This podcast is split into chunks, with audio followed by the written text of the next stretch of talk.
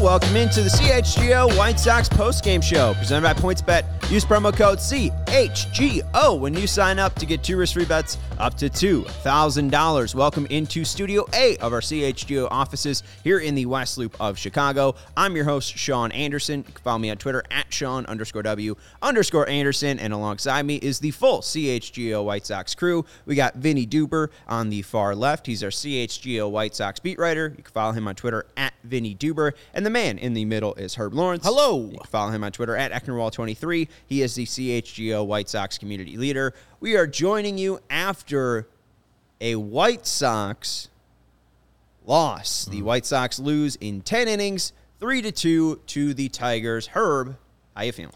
Feeling terrible. The White Sox really didn't show up offensively. I mean, Matt Manning was part of that. He was pretty decent. I don't think he was extraordinary, but the White Sox couldn't see him too tough.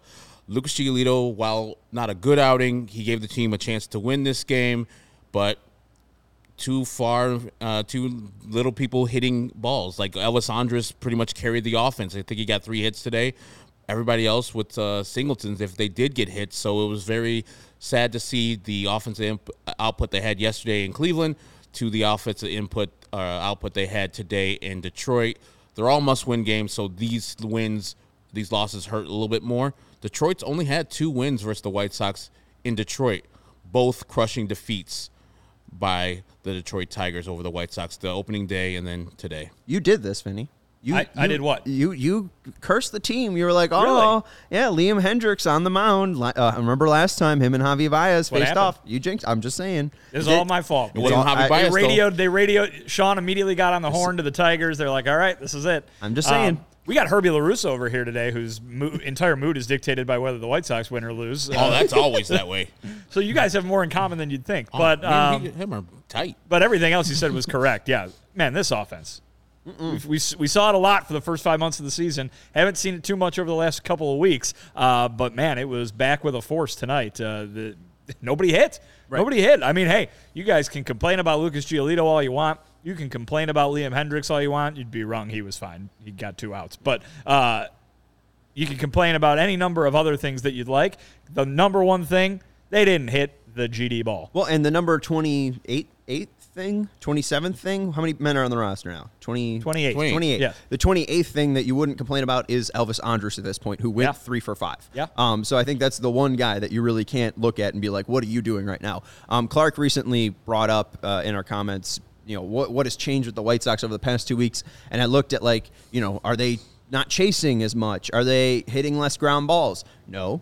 No, they were just literally hitting more home runs. So if they're not hitting home runs, like tonight, they're probably going to lose. Well, yeah, but some hits would have been fine as Oh, well. yeah. Their usual singles barrage probably would have yielded more than two runs. Uh, you know, and and those two runs they got were on an extremely clutch hit by Jose Abreu, I believe, with two outs. Yep. Um, you know, they finally got a couple of teams on or a couple of guys on base at the same time, and and Abreu cashed them in. They felt like 2020 all over again with a with a clutch knock from uh, from Jose, but you know, they needed far more of those kind of situations, and they just had none to speak of. I mean, it's one thing to do what they do, uh, what they had done frequently throughout the season, which was get a bunch of guys on base and then come up empty. Tonight, they didn't even have the guys on base, and the offense was just nowhere to be found tonight against a team that they should beat. Uh, it is a you know, we, we heard we talked, uh, you know, whether it was yesterday or in the pregame today, you know, you're expect you're hoping for two out of three here, and you can be realistic and hope for that, sure.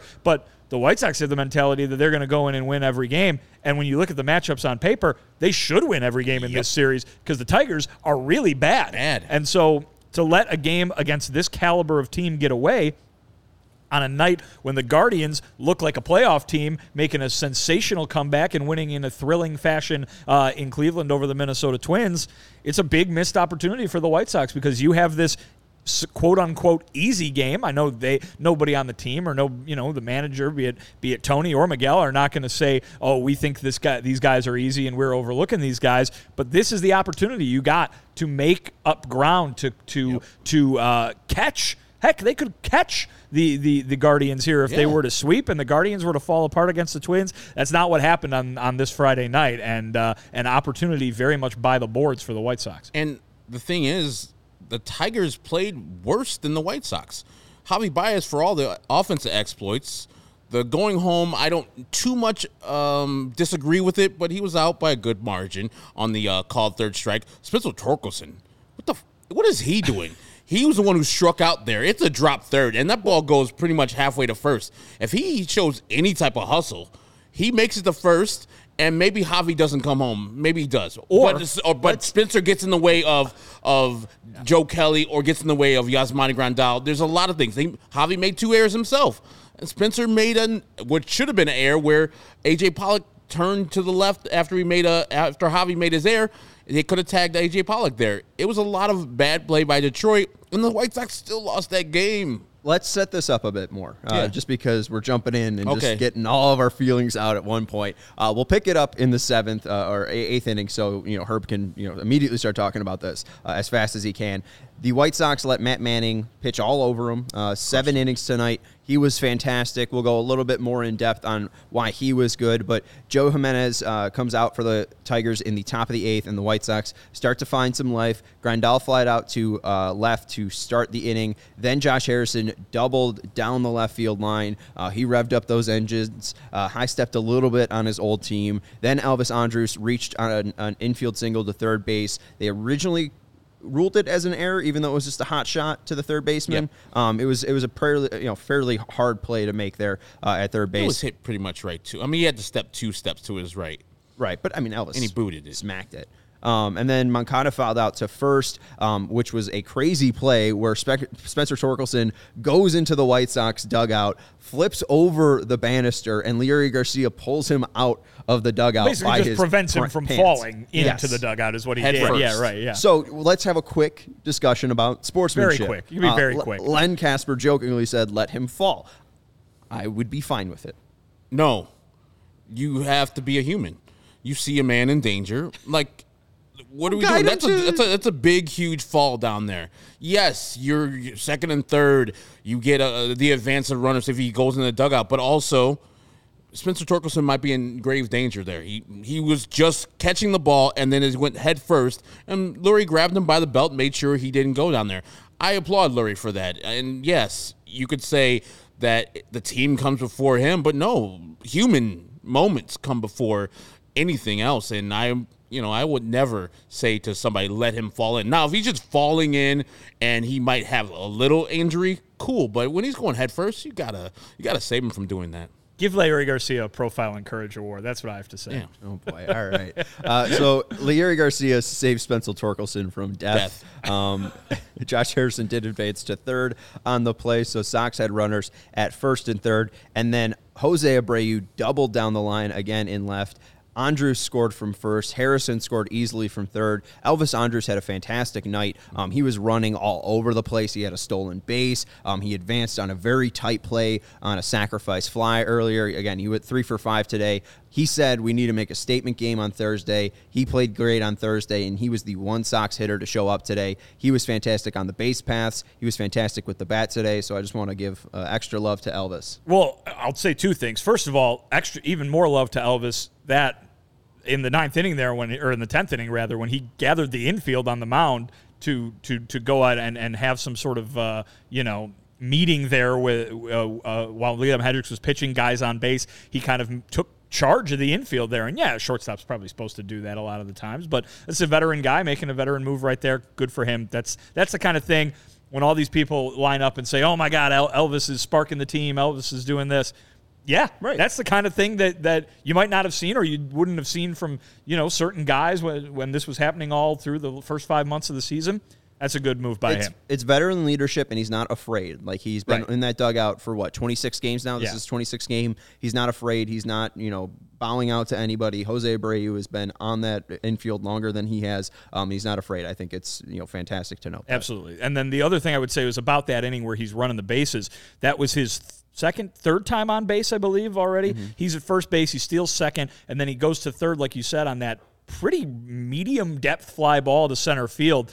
Uh, maybe not the smartest base running move, but the aggression in the in the situation has to be applauded because well, I, I go back to earlier in the season, and, and this is something that was a was a negative for a lot of people when uh, you know Joe McEwing sends a runner home from from third base and sends him home to score and thrown out at the plate. And what does Tony La Russa say? We're not scoring any runs. He's got to do something. We got to do something, right? Elvis Andrus taking it upon himself to try to do something because the White Sox offense was dead for the majority of this evening, and he almost he was the tying run at that point. It was only one nothing at that point. Yep. He would have tied the game had he he be able to come home from third base. Well, we're going to jump a little bit now. I mean, it, it kind of goes into this discussion. Like, I mean, that's the one thing the White Sox haven't been able to do. I mean, you look at extra base taken uh, percentage. Like the White Sox are are well below league average. I mean, they just don't have the speed. Um, they really just don't have the base running acumen. Is what we've seen from this White Sox team. Um, they do are, are, are, able to tie up the game in the top of the eighth with that Abreu double. Uh, then Jimenez grounded out to end the inning. Uh, but then Javi Baez doubled to center and basically talking talking about that extra base ta- taken uh, moment. Baez basically singles up the middle, and then AJ Pollock in center field just doesn't have the arm to deliver it accurately and strong enough where you could have gotten Baez at second there. And that's where the White Sox, again, if they make it to the postseason, are going to lack yep. against teams against the like the Astros or Yankees or Guardians, as we've seen. Like that's what scares me about the next three games against the Guardians is you know Andres Gimenez can do that. Jose Ramirez can do that. Um, it's just very scary that the White Sox really haven't been able to figure this out. And Luis Robert's wrist injury prevents him from being the one out in center field where he probably makes a little bit more of an accurate um, and athletic play there. So it's just frustrating seeing that come back. And even if we want to jump to the 10th inning, um, I know it didn't matter in the long run because, again, that the, the actual base runner doesn't score. Um, but Liam Hendriks fielding the bunt and then throwing a slider over to yeah, first base. Yeah. Um, the defense is just a killer for the yeah. Sox and has been all year. And Stephen put it up there where you're talking about the Javi Baez double there the pitch was terrible. I mean, yeah. Joe Kelly was performing well before that. I've said it time and time again. Javi Baez has walked 25 times this year, and Lucas Giolito contributed to the 25th today. You don't have to get him out in the zone. Prefer- preferably, don't pitch him any pitches in the zone. It was a high slider, 91 miles per hour. We've seen Javi Baez for all the years he was here with the Chicago Cubs. The one thing he can hit is a fastball, and another thing he can hit is a mistake slider or changeup or curveball in the zone. So 91, it probably wasn't where Joe Kelly wanted it elevated up in the zone, but you can't make the mistakes to Javi Baez. You're going to miss, miss outside. He will swing at it. Like his career has shown you that he'll swing at anything, especially uh, velocity that is elevated and uh, sliders that are outside the strike zone. So it wasn't a great pitch. He didn't execute his pitch. I'm sure he was mad at himself. Eventually, he uh, rectified the situation. Yeah, uh, real quick, uh, I do see some people saying the season's over. Um, one of them's a Cubs fan, so I'm just going to ignore Shane right now because uh, I, I, just see him consistently in the CHGO Cubs chat, so I just know he's poking the bear here. but even Matt Farrington down there saying season's toast tonight. Tonight was the final straw. Not really. Not at all. Um, Dave Barista is right. Uh, backs against the wall when this team will play tomorrow. If they win on Saturday, if they win on Sunday, um, they'll be fine. They'll still be keeping, you know, treading that water. The White Sox then have three games on Monday, Tuesday, and Wednesday, uh, or Tuesday, Wednesday, and Thursday against the Guardians. If they're able to take care of business in that series, series the season's back on, right? We, we, we, can't just keep turning the lights back on and off, right? You know, the, the Guardians was that must win game. They can afford to, you know, quote unquote, lose this game. You're not you're not wrong, 100%, right? Math is math. Uh, the problem is, you know, they can't. They, you called it, I believe, in the whether it was yesterday or in the pregame show. You called this series a tune-up. It's not what it is. Series are this series is game three games that count, and and the Guardians are playing a team that plays them tough I, I, think we saw we had the Guardians Twins game on the other TV, yep. and we saw them put up a stat that says every game the Guardians has won against the Twins this year has been three three runs or fewer. Yep. Mm-hmm. That, seven, I mean, seven one run wins. That is that is that goes to show you that not only are the Guardians good at winning that kind of game, but the Twins play them tough, yep. and and and that does and that should go to show you that the the Guardians are not going to just plow their way through this weekend, this five game series this weekend the, the, the Sox need to win these games yes. in Detroit. They got two. They they they blew an opportunity today uh, with the offense going to sleep against a bad team. The offense needs to come to play the next two days because they have an opportunity to change this deficit in the in the in the standings to make their lives easier when Cleveland comes to town next week. And so far, they haven't done that. And I understand the the thought of man, the season's over, but like, how many times have you said that? How many times have we said that this year? And then literally the next day, Colorado, we were like, oh man, season's over after he lost on Wednesday. The next day, you go to Cleveland and whoop them. And then today, season's over again. Tomorrow, I guarantee It's a five ten start, I believe, Central Time. At about eight ten, you're like, man, Sox are great, man. We're, we're back. And then you could have Cleveland Guardians losing two games tomorrow to the Minnesota Twins. Not very likely because they have Shane Bieber going to the bump and two guys you you never heard of from the Minnesota Twins going to the bump for them, and uh, Konnor Pilkington, former White Sox great uh, farmhand, and the nightcap for the Cleveland Guardians. Tomorrow you can be feeling awesome. So I get the emotions tonight, and it was a terrible loss. You lose to the Tigers, but you win two games this weekend. You have Johnny Cueto going to the bump tomorrow night, and then you have Michael Kopech going to the bump on um, uh, Sunday morning. You can Right. win those two games easily just by those two guys pitching well, and the White Sox giving you the two runs they gave you tonight. And Matt Farrington saying great teams win those games. White, the White Yeah, Sox aren't great. Hate to exa- break no, that that great Like, team stuff has gone out the window. long gone. They're not even a good team. I- I They're a mediocre team, and that's that's that's that's could be good enough to win this division. They're an uninspiring team in the AL Central that the GM did not add to at the trade deadline. I mean, like they're they're clearly not Well, a eventually did. great team. Yeah, after the biggest Elvis Andrus. I gotta give him his Charity credit, man. from the charity baby. from Hey, Oakland. man. That's charity from Oakland. Hey, Oakland. if he didn't get him, we would be off. here MF and Rick Hahn. But I gotta give him credit when he does things. Give him credit. He did a great job right there with Elvis Andrus. No, What's with the face? He, No? What's with the face? Let's go to the joke. Hey, Kelly, man. Habib, Habib. I, I've, I've, I think I've said my, my piece about that. hey man, I'm not the biggest Rick Hahn fan, but credit where it's due. It's good. It's a good move. You're, hey, two things can be true. It's- You're it's allowed more- to blow the trade deadline and pick up some guy off the scrap heap, and it turns out to be good. Yeah. It's not the scrap heap, though. I I mean, mean, like it's not it the was a scrap, scrap heap. heap. They cut him. They DFA'd him. They're the they, worst they team cut in the him. American He's, League. he said, "Please release me. I want more playing time." right. That's the scrap heap. Anybody could disagree. anybody could not have picked him up. heap. How is it not Anyone- the scrap heap? anyone could have It's picked him up. August, and it, It was the perfect scenario for him. They had a starting shortstop job uh, open for him. It was the place that he wanted to Yes. go, and it was the place that needed him the most. That- it was just a perfect scenario. Remember, we had an open second base you gotta job. make the and, layups. And open. it's fair. We That's had an fair. open That's second fair. base But it's- job. it's still a layup. And we had an open right fielder Michael job. Jordan's not the greatest basketball player of all time because he made the layups. yeah. What did we say that Rick Hahn was the greatest No, GM but I'm just, in but I'm just saying, like, Yeah. I mean, like anyone can do that. Like, sure, and I- he did it. I- good, good job. Yes, but I'm saying, Sean, like we'll get on. you got to make those. Like, Yeah, I, I don't yes, and that's what I'm saying. Like if he didn't make that, we all would have been like, "This motherfucker ain't shit." I got to give You would have credit. been watching Romy Gonzalez play I mean, shortstop right, for the well, last we, two We wouldn't be in this position right now where we're even at this point saying the season's the season would have been over at this point. and I'm saying he Rick Hahn is a a like an A plus general manager. This year, I would give him a D. But for that move, that's an A plus move. I don't know. His two best moves have been Johnny Cueto and Elvis Andrus. Hey. Very, very good moves. Yeah. Right. But also, like, I'm looking at the other 29 GMs and saying, "What? Why? Why did you do that?" Like, I just I question like why Johnny Cueto was available for so long and Elvis Andrus. Why wasn't Elvis Andrus playing for Oakland? Well, because Oakland is just a poorly run franchise. Yeah, but I, was, I just like I said, And they're moving. It's, They're it's a leaving good, their city. It's a good move, and give him credit for that. And it, yes, he did have bad stuff for the most part of this year, but uh, I gotta give Rick credit for that. Elvis, I didn't even want Elvis Andrus. I was like, oh, that's just a name that people know. He's like, no, it would help us out, even though Tim's hurt. I told you It you. would help us out. I told you.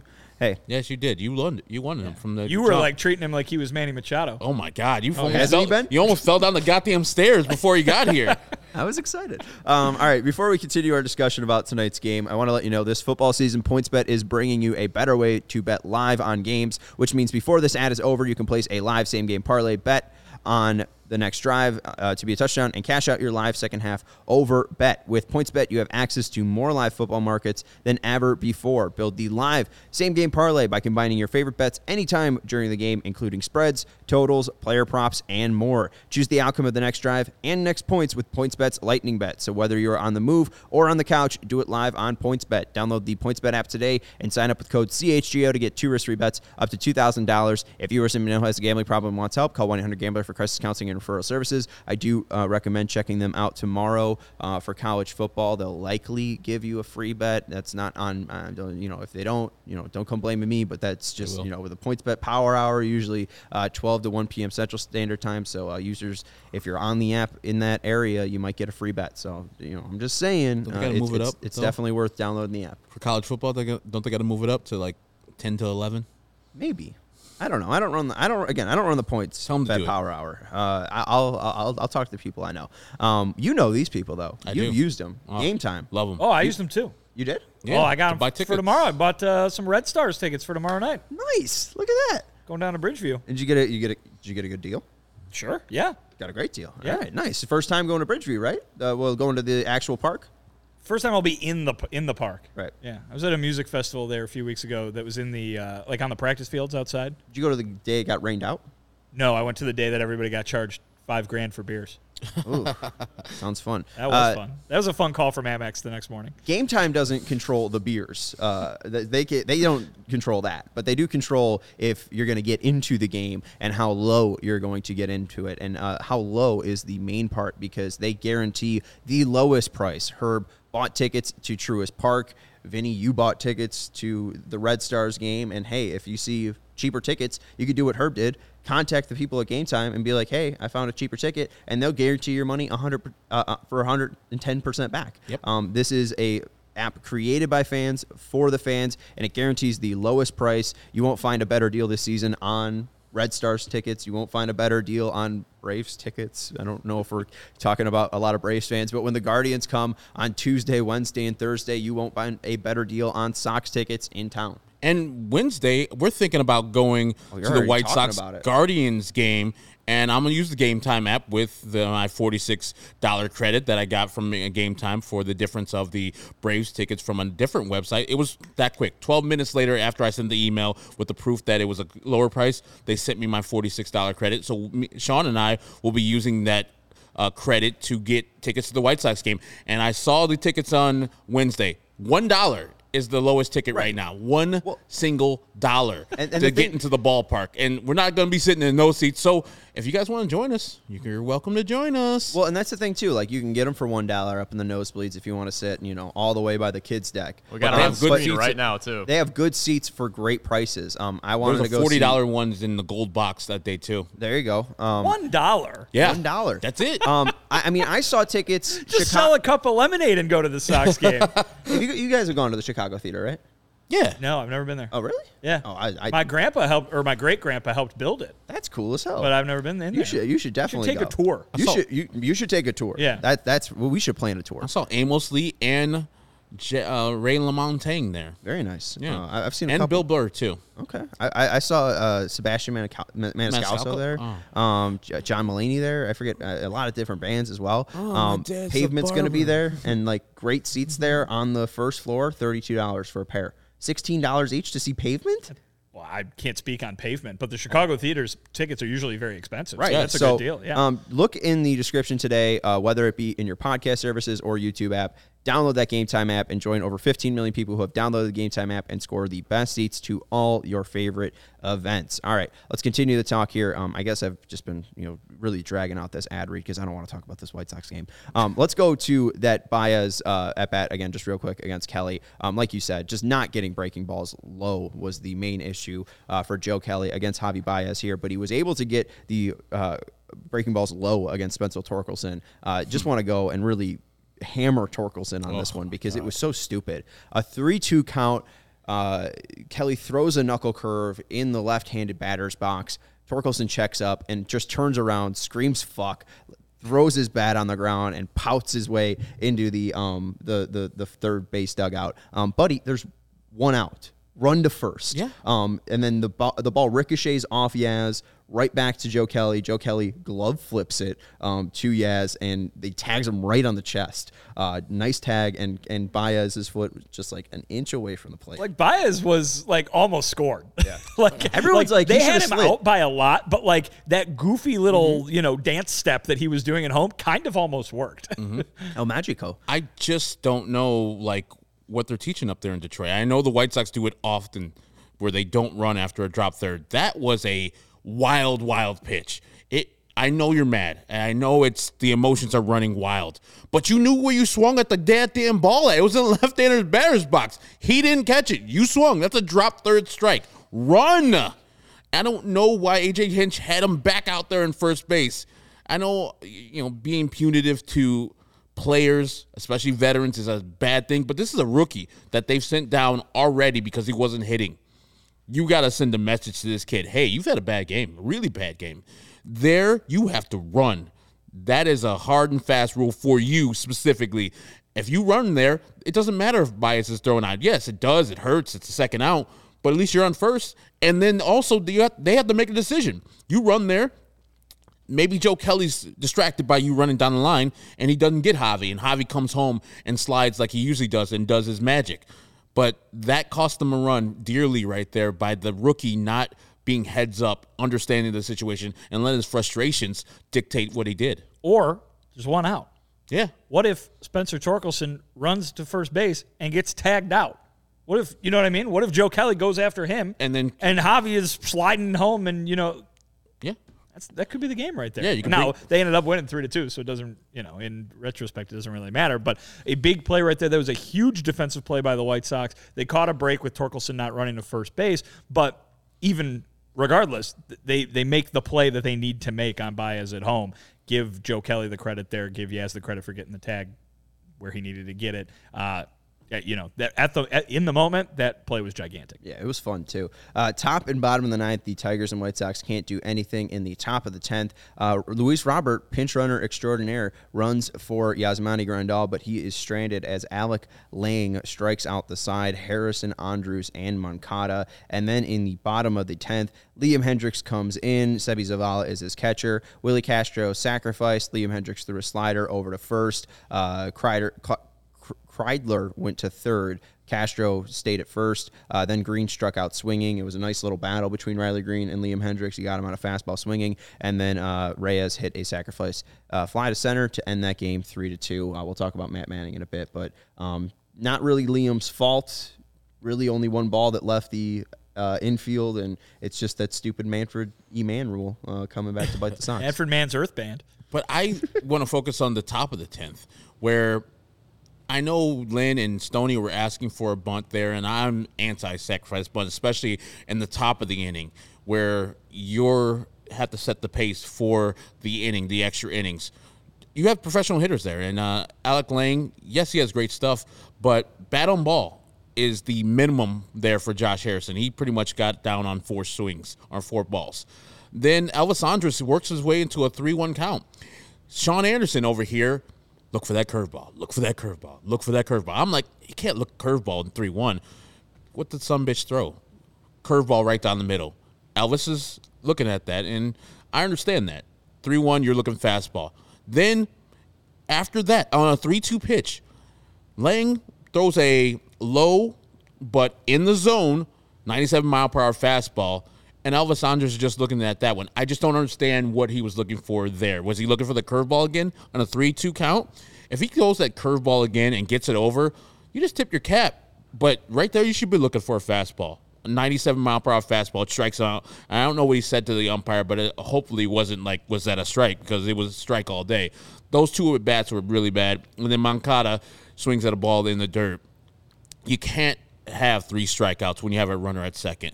At very minimum, the first two batters failed, and I'd give a little leeway to Moncada, but also you got to pick your teammates up right there for not driving in the run, not even advancing Luis Robert. He didn't have any any exercise today. He's like, oh, guys, I feel great today. I did my job. You guys didn't do yours. It was just so sad to see another runner stay right exactly where he was when he started that inning off. Yeah, frustrating. Uh, White Sox went two of twelve with uh, runners in scoring position. It's not Uh, good. they left seven on base, so six hits. Uh, they didn't have many guys on base to strand, uh, but it felt like if they had eleven base runners on base, they probably would have stranded eleven. Uh, just didn't feel like uh, uh, one of those nights for the Sox. Um, I did see Chi-Town fanboy saying Manning was terrible, so many balls right down the middle and did nothing. Uh, it's the story of their season. Their story of their season is absolutely getting r- just toasted by no name right handers. Uh, Matt Manning, pretty decent, uh, former first round pick for the Tigers. Um, The fourth Manning brother. the fourth Manning brother. Uh, and I also love the notes on the White Sox broadcast about Archie Manning being drafted by the Sox In back to back years. In- They in wanted him. 70 They and 71. And he's like, nah, he knew the Sox were bad back then. He's like, I got this football thing. I'm going to give it a try. My, my worked. sons would be better than me, too. Worked out a bit. Maybe for- my grandson would be fan. much better than me. Hey, we'll see. Um, but uh, now I'm off because Arch Manning. Oh, Matt Manning. Uh, fourth Manning. Fourth brother. Manning Duh. yeah. Um, I, I think people were probably expecting the White Sox to do well against Matt Manning because they had 10 hits off of him last time. Uh, Steven, if we could see Matt Manning's pitches from 8-13 2022. Um, this was Matt Manning throwing elevated. balls all over the place. He was throwing them very up in the zone against the Spill it- Sox. he spilled a bunch of Skittles all over that strike Spilled a bunch of Skittles. I wish it was a green apple one instead of the lime. Skittle draft? Uh, no. Love the tropical. I love the tropical. And the, what's the purple one? Wildberry, I think. It's the purple one? I think it's wi- Skittles. Just the Wildberry. regular purple one and the regular mix. Yeah, Wildberry. Okay. Yeah, the berry one. The berry like one's that good, one. and the tropical. That's the light blue. Yeah. The tropical one's real good. I used to do Slurpee in a bag of Skittles. Whew. Put the Skittles Sugar in the rush. Slurpee. Hey, baby. You saw my cereals. Um, so let's go to Matt Manning real quick. Uh, uh, uh, let's go to the Ooh, eight, this- eight, eight o'clock. Uh, let's go to eight o'clock. Uh, eighth month. Uh, there, no, The other one, sorry. The other- Sean, you're gonna have to the say first some one. words if Oh, you he want already to has it. what He has it doing. up there on the bottom, but you can't see Oh, it. oh, you have it up there in Yeah. August. Okay, sorry, I This just can't one's see the- it. Um, all right, so in as you could see, I can't see. There it um, is. As you could see, uh, Matt Manning left a lot of balls up against the White Sox in August, and that's why the White Sox had a lot of hits. Um, but then let's go to the one from today. Matt Manning did a fantastic job Yep. of not leaving balls up in the zone, and a lot of people saying, "Oh, it was in the middle of the plate." Well, the whole thing about sliders is they look like fastballs, and then they dart off. And fastballs, you know, you think they're going to dart off, and then you know the the difference between it, you know, being 87 and 95, it just threw off. Matt Manning did a great job. He controlled the baseball. He wanted to throw. Uh, he kept the ball low, and he kept the ball where he wanted to to, to uh, be. Um, this is how you neutralize the Sox, and you don't walk them.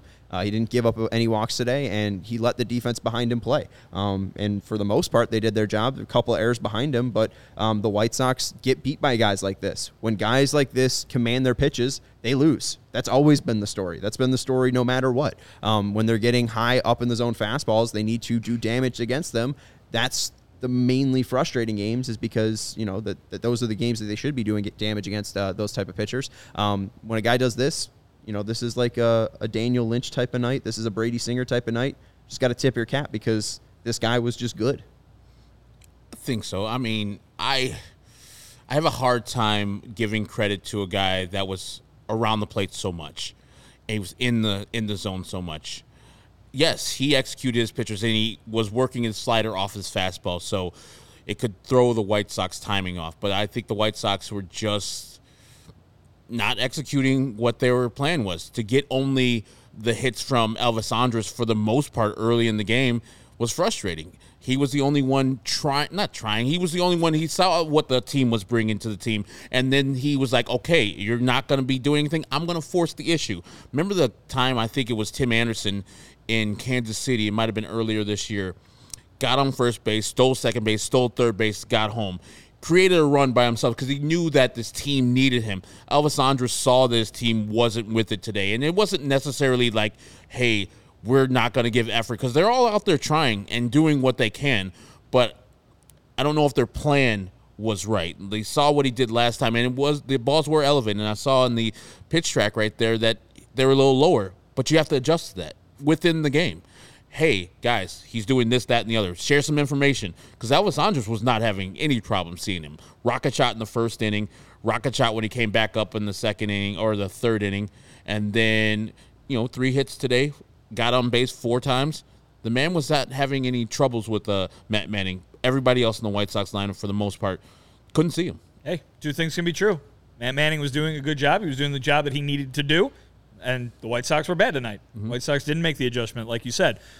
You know, listen, it, it, it, if we spent the entire first five months of the season saying, man, the White Sox should be beating the Detroit Tigers or, or teams like them, you know, they did beat the Detroit Tigers for the most part, but mm-hmm. teams like the Royals and, and, and other teams that are bottom of the standings that they were struggling against now certainly that the White Sox are finally playing like the team we thought they were going to be, they should be able to beat these guys. This is not this is not a game that the White Sox when they're playing well should be putting up. They should not be putting up two runs and only a handful of hits against the Detroit Tigers. That's that's the bottom line. And and no matter what we're going to say about what Lucas could have done better, oh Liam shouldn't have made the bad throw to first base, any any number of those things. Guess what they should have done? They should have knocked the ball around the yard in Detroit. Not only have they already done it when they were playing bad earlier in the season, but they definitely should do it when they're playing like a more like the lineup that was expected. And Vinnie said it like the pitching staff deserves zero blame today. Yeah, you could say Liam should have got him out at first, but things could have happened subsequently if he does get him out. It- Things are not linear. Things don't happen as they did when he does make that error. If he does doesn't make it, Liam did well for himself. Yes, the throw was terrible, but he gave up an unearned run. A guy was on second. They got two damn runs. To blame anybody on the pitching staff is ridiculous to me. And the bullpen itself, with only the Jimmy Lambert home run given up, that was a good job. That was a really good job by the bullpen. Good job by good enough job by Lucas, and a decent job by Liam Hendriks and Joe Kelly to get what they got. It's a tough day when you, your offense only gives you two runs. If you get two runs, you shouldn't win many games. But then again, Hendriks makes that play. There's two outs, and that that There's sacrifice. No, but the, if you get Castro, Things not linear. It doesn't No, just he, continue. he bunted and was safe on the bunt. Yeah. There's one out. yeah. but what I'm saying, Or there, yeah, there but would if, have been if, he, one if out. he makes that throw to first, that, Yep. then there's one out. yes. Yeah. Then he gets Riley Greene again. But but it's the space time continuum. Now you're in a different reality. I guess. you're in a different reality. The things guess. don't continue here. That Correct. you've you've Didn't done- you watch season one of Loki, Sean? Come on. exactly. The, the things don't continue the same way. I did not do that. Um, I'm rewatching it, Steven. How about you? Uh, I'm not rewatching. I'll wait until season two comes out. Yeah, yeah, yeah. dorks. Yeah, big time. What was that thing you you were talking about today? That the the Rogue One uh, offshoot. Oh, yeah, out. the new Star Wars show. That's coming out later this week. Hmm. It looks pretty good. I've heard they've been making a lot of good stuff at that Disney place. Hmm. Who Some knew? good stuff, Who knew? some not so good stuff. They got a lot of money there. You got a lot of my money in Disney. Well, I'll tell you what. Jesus, we're doing the we're doing the Hawk stuff. So that means I must do a pins and aces read. Um, if you're a golf fanatic, like, like the Hawk. like, Like, the Hawk is, Hawkaroo. you know he cre- uh, created the uh, batting glove. That's how I invented the batting glove. Mercy, I came off the 18. I just forgot I had it on. Went up to bat. Crack. What is that, a Hawkaroo? Mercy, I tell you, it's my it's my golf swing. It's my golf glove. Able, able to grip the bat better, able to grip a nice bottle of Smirnoff better, too. Mercy. Pins and Aces, the official golf apparel partner of our Hawk It's late. uh, Harrelson impersonations and of CHGO. Hawk loves his Pins and Aces gear and gets a ton of compliments on and off the course. Mercy. the dance. They're a family-owned Hawkaroo. golf and apparel business. Mercy, and they make amazing polos, hats, golf bags, and even our favorite beer It was like a Hawk slash Mick Jagger there. It really was. or with the hands on the hips. Yeah. an innovative product that allows you to store seven beers right in your golf bag and drinks cold the entire round. Check out pinsandaces.com and use code CHGO to receive 15% off your first order and get free shipping. That's pinsandaces.com. Again, check out pinsandaces.com, use code CHGO to receive 15% off your first order and get free shipping. Uh, again, the beer sleeve, it holds seven beers. Even if you're not golfing, we know Chicagoans can figure out some use of a beer sleeve that holds seven beers. It fits really nicely in your golf bag too. There you go. Seven Natterdays. too. Probably fits You could replace your three wood and just put the uh, the beer sleeve in there. No one's gonna know the difference. Probably fits well in a backpack. Probably fits well in a purse if you got a big enough one. You know, Probably just carry it around. probably just carry it around, sling some beers around. All right. So David, head over to. David Snyder says you look smarter with the glasses, and Thank you then very much. I would say that what Juan Hernandez's ac- answer is because you're the Sox math winner, four time Sox math winner, Looks the like you know some math. four times. Hey, I got a calculator, friends. Uh, math is real easy when you just punch it into the computer and it does When it you, for you. when you were a kid Copy and paste, my friends. in class, I know you got to finish the read. Did they No, allow read's you? over. Uh, that's pinsandaces.com. Did they allow you to take your Texas Instruments 83 into te- into uh, doing homework and t- uh, test? Uh, it Do, like, the depended gr- uh, the on what graphing it calculator? Was. Depend on what the They don't actual allow us to do that. one was. I mean, like if you had to like, if they didn't want you to use the graphing part, they probably would be like, They're like, no. do it longhand. They they made us do it longhand all the time. We couldn't use our calculators. Like, what the hell were you made us buy this goddamn thing for? I, I feel like they usually let me use the calculator because I remember using the calculator, getting the test done with in like five minutes, and then just playing Snake. Oh yeah, on my we had the games on the calculator. Yeah. I mean that was the absolutely, only thing. Sorry, mom. I had the Um, bat. I had the baseball. The baseball game on there. There was a baseball game. Oh yeah, Baseball game? we had tons of games on the calculator. Yeah. I want the baseball game. Oh yeah, absolutely. I didn't have sucks. the internet in high school at all. God, I you w- I didn't w- need the internet for this. no. But I'm- that's that's disappointing, Herb. Herb, did you have to go to the library? all the time. Ooh, Dewey Decimal System, microfiche. I knew all that stuff. what's Still do. microfiche? It's the old stuff that stored like old newspapers. Yeah, they still have it. and then you go and look at it small, and then it blows up on this old ass screen, Mm-hmm. so you can read old uh, old ass articles that they've archived. Absolutely. You're not library old. You're dial up old, right? Are you talking to me? Yeah. I mean, I'm, Sorry, I was looking at you. yeah. I mean, yes, but yeah. I mean, like I've I've been I've been in the uh, Like you've been in a library. been in the microfiche before. When I was in college, I wrote a story about uh, there was a team, a football one year, the football team at Mizzou in like the late 1800s. You know, because college football is like old old as hell. Um, uh, went on a postseason tour of Mexico Oof. And never came. Well, they came back, but they never came back when they were supposed to come back. Oh, And so there, were, I had to go read all these uh, newspaper clippings about the team in the in the State Historical Society that was on campus from like 1893 or something, and it was like the language they used back then was was wild. Our Pidskin team went to Mexico. Yeah. And did not come back. A- absolutely. Those scallywags, It was just like that. scoundrels. Oh boy. Oh, God. What do we make of this? This is coming from uh, James Fegan of the Athletic. Uh, Davis Martin is in town. White Sox do not have a roster move to announce presently. This was at 9:55.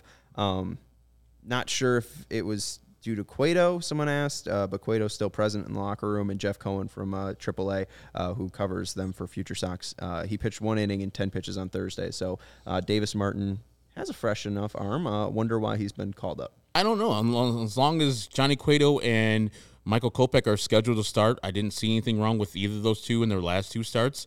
They should be pitching, and the bullpen's been well rested this week, so I don't know why his presence is there. You know, you could just be here to get some experience. I don't know. That's not entirely true though. Hmm? Both games in Colorado, starters only went five innings, Yeah, but that and tonight Lucas went fewer than five innings. So That was more because they ran out of pitches, right? Well, right, but I'm just saying it's not like those guys went seven and they only needed two bullpen pitchers in those games. They needed they've needed four four bullpen arms three of the last four days. But all those pitchers were different pitchers. The first game in Colorado was correct, yes. was the bad the No bad back-to-backs, the right, bad yeah. bullpen, bad bullpen, and or the good bullpen, and then the other day was the bad bullpen. They, but they all performed. They Correct. had They've no runs great. given, and then today was the first time they uh, got a run this week, I believe. yeah, I think that's Yeah, correct. the bullpen's been pretty solid. yeah, the bullpen's been very good. But I guess my point, the only thing I would bring up when you talk about Davis Martin, doesn't have to start. okay, yeah, Right? yeah, that's that's that is fair. Well, and I mean, last couple times we've seen Davis Martin be used, he's been used with an opener. Or I mean, The last time, the last yeah, time we right, saw yeah. um, he's been he and maybe with an opener. I don't know, like if they are thinking that Michael Kopech has so many troubles in the first inning, maybe use Davis Martin in the first inning on Sunday, depending on the results on Saturday and how much bullpen they use, and just bring Michael Kopech in for the second inning, so he, you know, mentally thinks, "Hey, this is the second inning. I'm out of the inning. That is my bugaboo." Also, two guys like you know, they, I think the taxi squad is still a thing. Like he might just be there just in case because they're on the road. You know what I mean? So Davis Martin just begged. He's like, "I love Detroit. Can I go, guys? Please, please, please, How please, big is the, the taxi squad? how old is the taxi? How big squad? is it? It's like two or three guys. Okay. Yeah.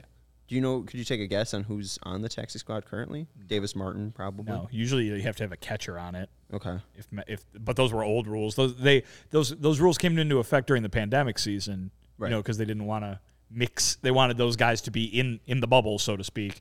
Um, Not mingle with the AAA guys. Well, right. They didn't want to pull, be pulling them from all corners of the country. You know, they wanted them to, to be in that bubble that they created for the teams. Um, but I believe it's still going on. So, you know, uh, the last two years, I believe it's still been a thing. So it could just be that uh, he happens to be spotted in the locker room and he's just there just in case. All right. Well, maybe Davis. Maybe you will see Davis Martin uh, in the rest of this series. Uh, hope let's not. talk about uh, the game tomorrow. Wow. Herb, Herb's real anti Davis Martin. I'm not What's anti. going? Just Fine. if he's in the game, that means something went wrong. I mean, the for me. timing's kind of weird with an, another off day on Monday too. Yeah, it's weird. then maybe he's like I said, maybe he's just Maybe there he's just, just- in case. Guy in the bullpen, guy in the bullpen gets hurt, and Maybe he's got nothing else to learn down in AAA, and maybe they just don't want to use his arm unless it's going to be in I mean, he major pitched one league inning, time. right? Maybe they're just shutting him down in the AAA season. You know, I don't know. could be. I'm not too worried about it. Um, Saturday, we're going to see Johnny Cueto versus uh, Eduardo Rodriguez, uh, and then on Sunday we'll have a pregame show for you. Is it 10:30? yes. 10:30. That's an 11 Central start on 11, Sunday 10 because of the uh, the football game. Yeah, the, The football Lions. game, and then them being on the East Coast. So that's gonna be Kopech versus Drew Hutchison. We'll be previewing that one on Sunday for Brunch you. with the boys. Uh, brunch with the boys at 10:30 a.m. Uh, Hopefully for it Kopech versus time. Hutchison. Um, how you feeling against going up against uh, Eduardo Rodriguez? I was scared the first time the White Sox faced them and they crushed them. So um, I believe that you know our lefty luck this year has not been with us as much, but it's time to eat. The White Sox have uh, an opportunity to grab a game like they should against the Detroit Tigers. Tigers didn't play well today. They had two errors, should have been credited with three, only scored three runs in 11 innings or in 10 innings. The White Sox should have won this game. If uh, Eduardo Rodriguez is the guy that the White Sox saw earlier, I see no problem with them defeating them. And Johnny Cueto, for the most part, except for a couple blips on the radar, has been a solid, solid pitcher. Well, yeah, I want to bring this up. So Johnny Cueto's fastball, average fastball velocity on August 15th, 91.6. Then on the 20th, 90.2. Then on the 26th, 88.2. Uh, then it was back up on September 1st to 91.1. Then on the 6th, it was down to 89.1. And then on the 11th, it was down to 88.8. So, what do we make of this kind of dip in velocity that we've seen of Johnny Cueto? And, you know, does that mean, I mean, we've basically seen dip in velocity, bad results for Johnny Cueto. So, the velocity kind of needs there him uh, to be there for him to be effective. Yeah, I think I said it after we we talked about his last start. Long season, long season, mm-hmm. lot of innings on that arm, and uh, a guy who didn't even really get a full real spring training. So uh, we saw guys run out of gas for this White Sox pitching staff last year. Uh, it is not surprising to see the uh, marathon of a season uh, have its effect, especially on a guy who has been uh, lauded for his longevity in games for basically the entire time that he's been in a White Sox uniform. So when you go six, seven, eight innings every time out, and that's a great thing. You're logging more innings, you, and you put more innings on that arm, and and maybe uh, it being here at the end of September, um, you know, running out of gas a little bit, but it it doesn't really matter because the Tigers have one of the worst offenses in baseball all the White Sox got to do is score more than two runs. Yes. Mercy. I mean, they might need to score more than three. I'm not saying that the Tigers are only going to score two, but right. you know what they need to do? They need to play a lot better than they did tonight. Well, those bats need to come alive, and if those bats come alive, they'll be fine. Real quick, I want to talk about Lucas uh, just because he wasn't bad tonight. If you're thinking uh, Lucas is the reason they lost the game, he could have been better. Four and two thirds innings for Lucas. Um, he wasn't great, 96 pitches over those uh, innings. Four hits, though, one on run, three walks, five strikeouts. Um, and, and, I do want to look at the pitch mix here just because um, it shows that the stuff was decent. Uh, 51 fastballs, 22 uh, changeups, 19 sliders, four curveballs. Um, the fastball was pretty mediocre, 24 uh, percent called strike plus whiffs. Um, but you look at the changeup, 55%. That's huge. Uh, 70% whiff rate, 10 swings, seven whiffs. That's awesome from Lucas Giolito's changeup. Uh, on his slider, uh, four whiffs on 11 strikes, uh, on 11 swings. Um, he also got two called strikes, so called strike plus whiff percentage 32%. Uh, MLB average 27%. So the whole game, uh, he was at a called strike plus whiff percentage of 32. So that's very good from Lucas.